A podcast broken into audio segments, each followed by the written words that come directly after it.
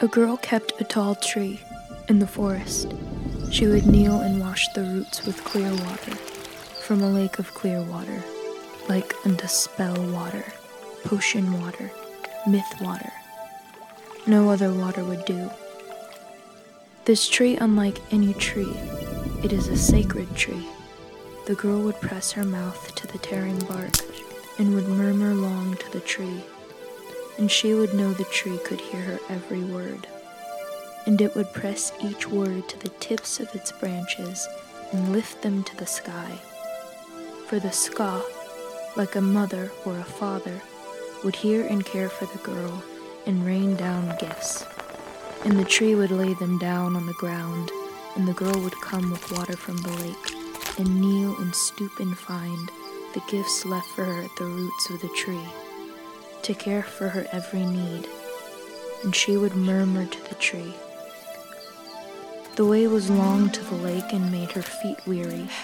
The potion water was heavy to carry and made her arms weary. The sun was low and bright to her eyes and made her close her lids to sight. For to keep from, going blind from, light too bright for sight. That girl not lazy, you know. That girl not uncaring, you know. That girl not truly know what she done.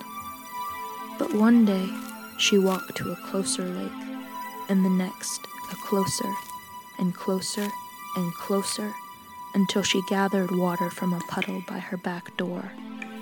And the tree grew limp, though at one time the branches grew across the sky, though the roots stretched on for miles. The girl dreamed not to see the change, until she thought there was no change. Until the night, her ma woke with heart wrenching, her ma screaming. The girl ran to the tree, her shouting, no murmurs, her shout, Oh, Ska, my mother is hurting. What shall I do?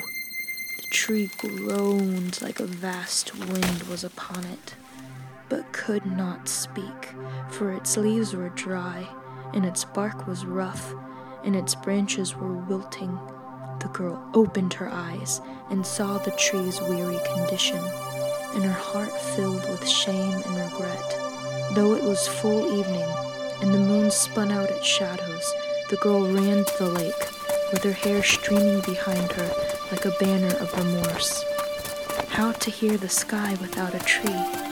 She dipped her dress in the cool, clear water, and her tears mingled in the depths. And the creatures that wanted to snatch her were not allowed to bring their teeth to her skin. She, who thought nothing wrong would come of her small choices, ran longer than her ever ran to bring the tree the potion water, for to save it in time to save her mother. She dropped the silver drops atop the withered roots and sat weeping. I have failed her. The ska rumbled and quaked. The tree sipped the drops with a cracking tremble and let loose a cry from its trunk. The ska tuned its ear to the tree to the girl and wept its own tears to the ground of the forest of the tree. And like a young child, the tree bloomed with youth, and gifts upon gifts gave the girl.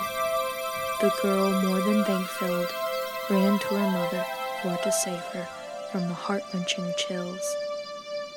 And the girl learned to care for the tree would at times seem undoable, unbearable but the gifts the ska would give her would save her feet, arms, and eyes, and the tree would carry her all to the ska, and the ska would know her well.